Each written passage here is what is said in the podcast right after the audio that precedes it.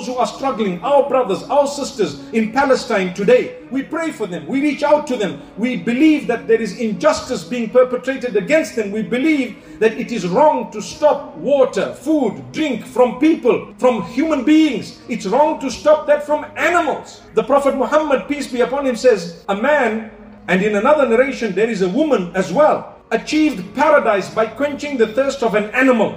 Imagine what would happen by quenching the thirst of a human.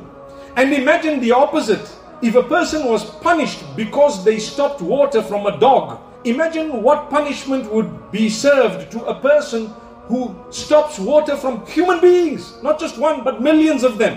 And we claim to believe in the Torah.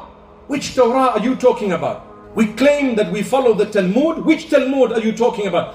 Is there a verse in the Talmud or Torah that teaches you to block and stop water from animals?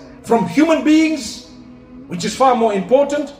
Do you not fear the day you're going to return to your maker and mine? May Allah grant us ease. So we care. If you're a true believer, you care for humanity at large. When Allah speaks about saving lives in the Quran, He doesn't say a Muslim.